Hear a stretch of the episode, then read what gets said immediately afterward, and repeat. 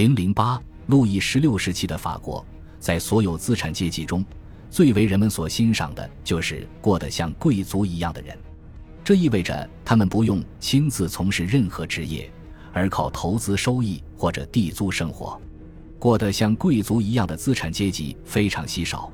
任何能够承担贵族生活开销的人，也绝对能够承担成为真正贵族的花费。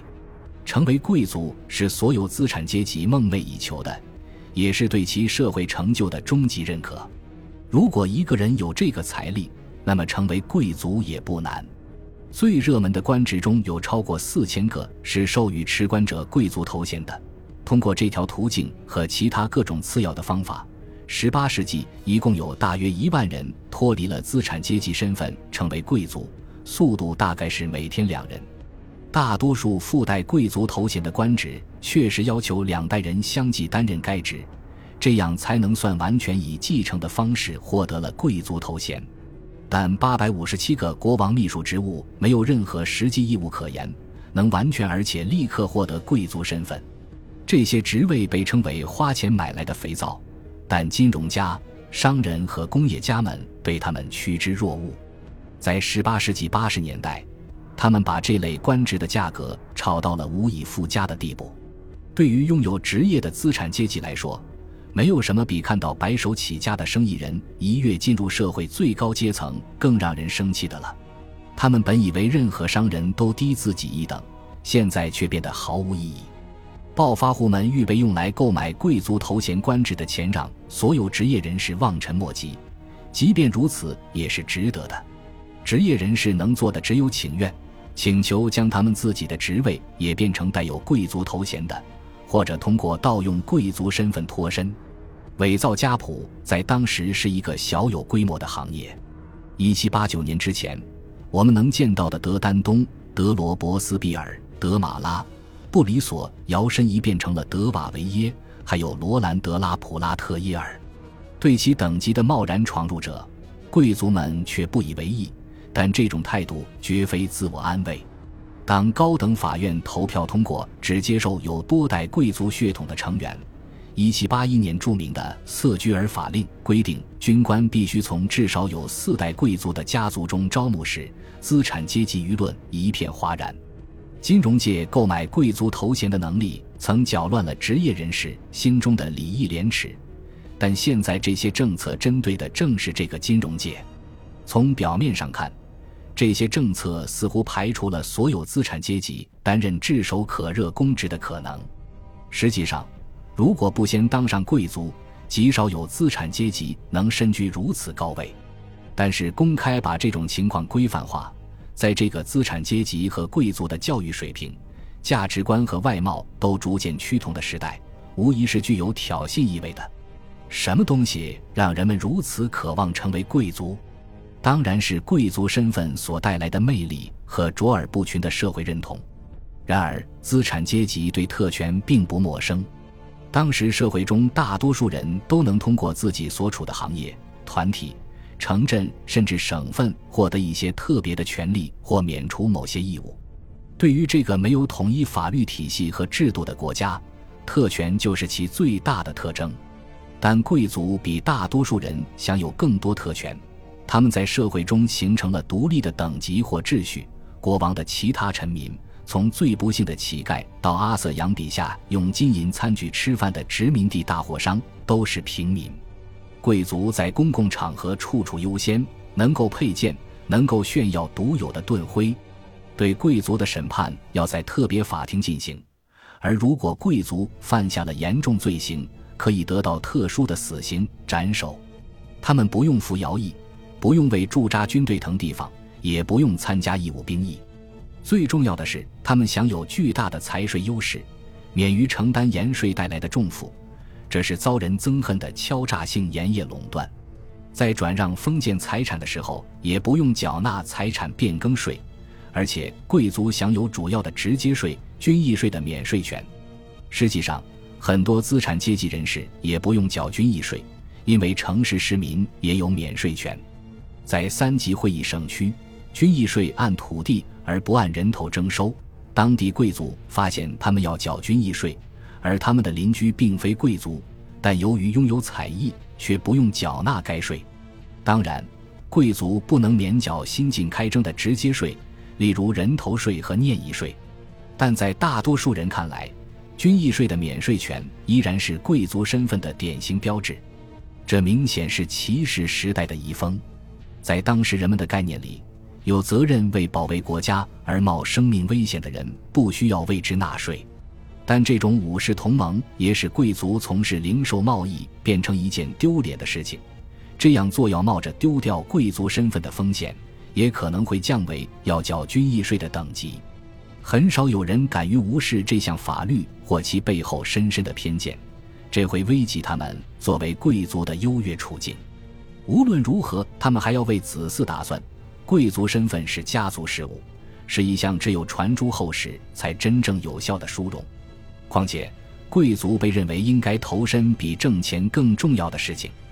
按照惯例，他们是社会的管理者，这是有追求的资产阶级强烈的想成为贵族的另一个原因。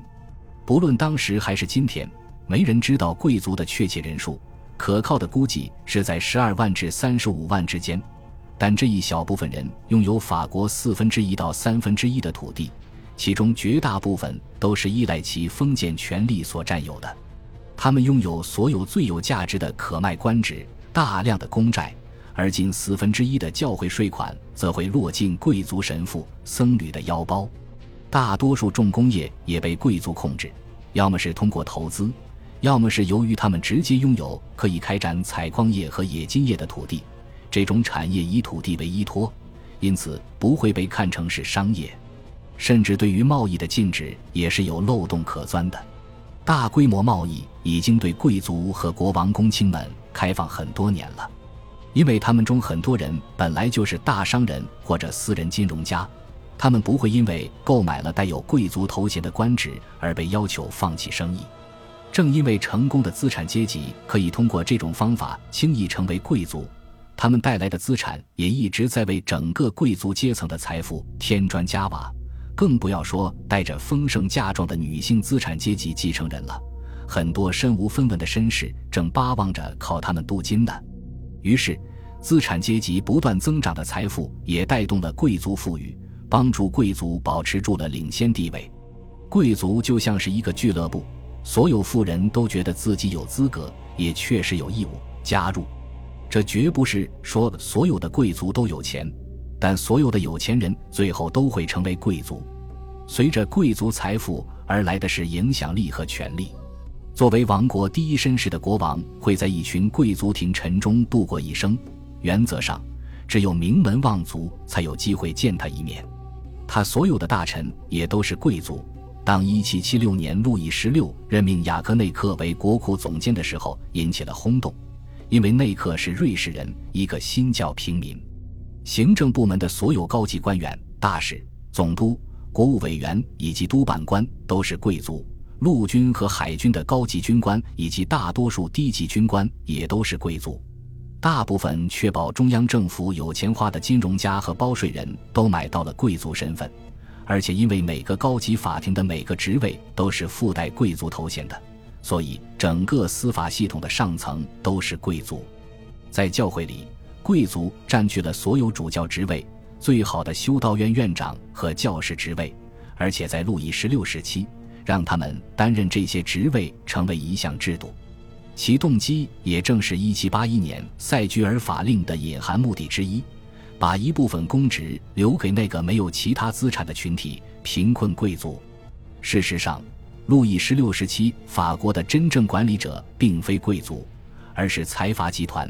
大多数贵族在其中没有一席之地，大半贵族过得和普通资产阶级差不多，很多甚至还不及资产阶级。托拜厄斯斯摩莱特在一七六三年如此描述布洛涅的贵族阶层：虚荣、傲慢、贫穷，而且懒惰。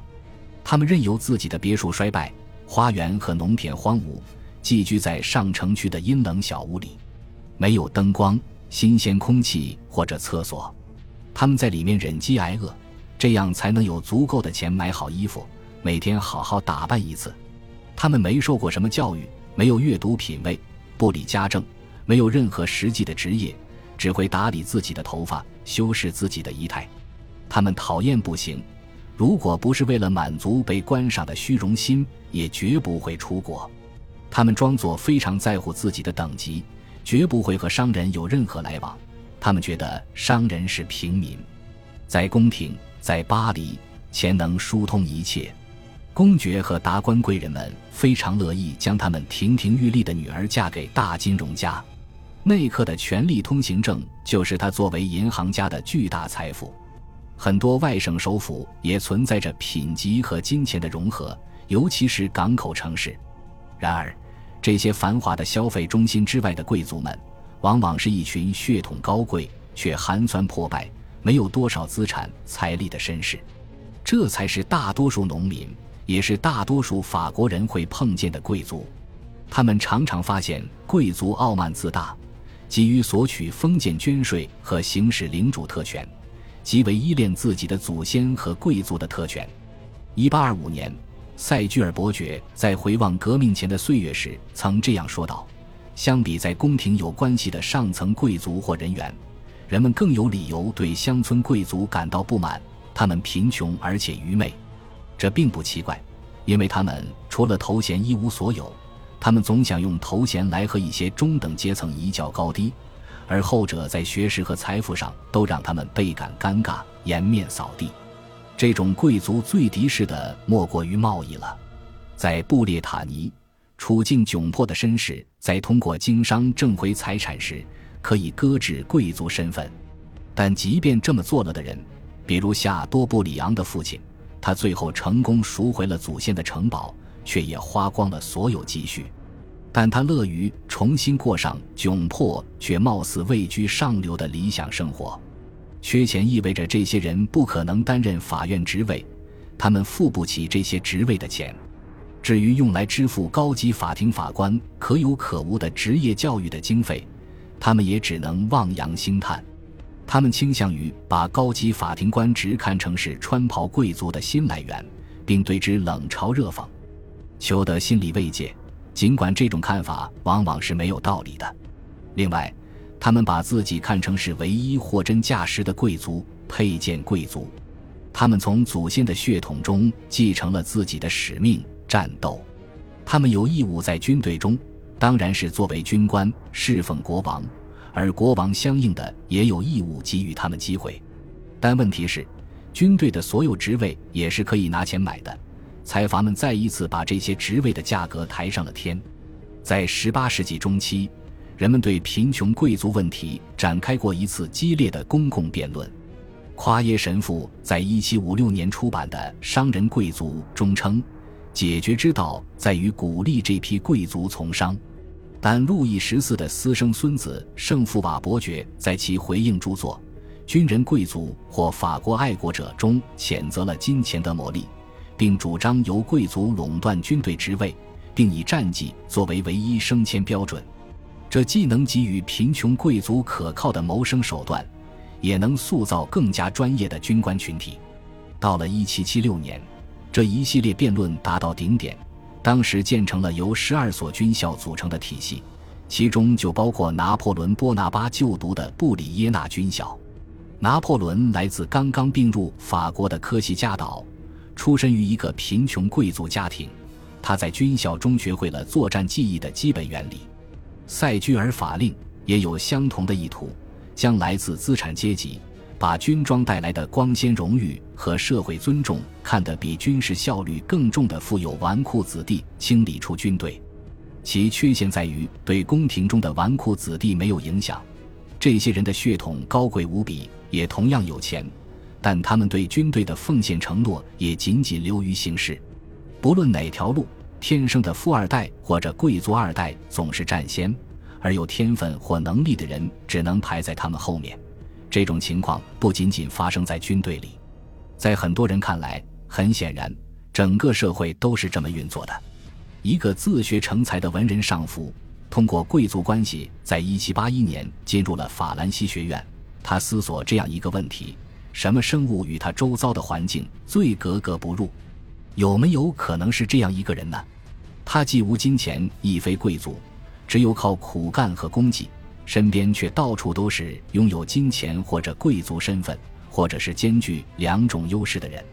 公众的不满主要针对军队，这也绝非巧合。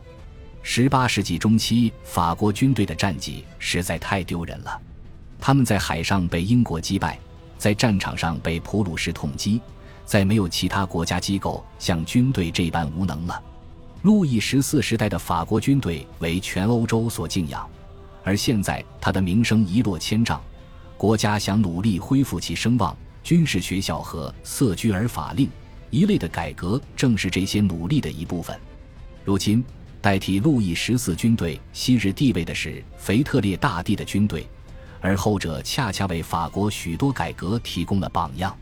历任陆军大臣都不仅想要建立普鲁士风格的军官团体，还要引进普鲁士的军事战术和作战演习、军队服装，甚至军队纪律。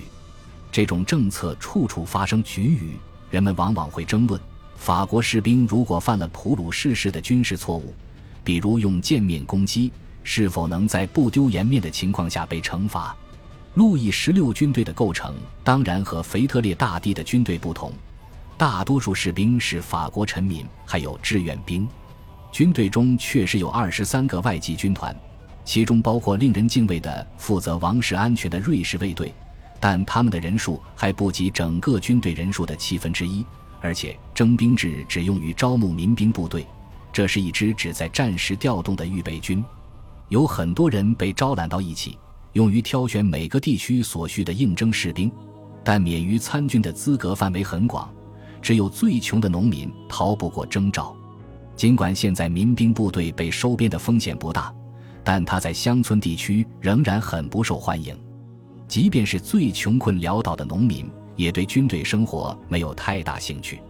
大量正规军队是在高度城市化、重兵把守的北部和东北边境地区征召的，大多数新兵要服满八年兵役，每年大概有三千名逃兵，这一数字低于当时的国际标准。军队占总人口的比重并不高，十八万军人意味着每一百五十六个臣民中有一个军人，而且军队的地域集中意味着他对中部。南部和西部所有省份的生活都不会造成冲击。约有六十年时间，法国军队未曾在自己的领土上打过仗。十八世纪时，他们也从未接到平息国内动乱的命令。因此，虽然军费开支越来越大，军队却越来越与世隔绝，对多年非军事化的地区或人群没有太大影响。然而，军队内部也分成了不同的王国。大多数军官有大把假期，他们很少见到自己的部下，对后者也毫不关心。军事理论家鼓吹的普鲁士模式，提倡军人无意志的机械行动，更是无法让军官和士兵走得更近。限制军队官职任命的措施也是一样，他们急于把富裕平民赶出军官阶层，同时也排除或压制了有才能的好运军官。尽管后者在其他的或者较低的军阶上积累了长期而宝贵的经验。恭喜你又听完三集，欢迎点赞、留言、关注主播，主页有更多精彩内容。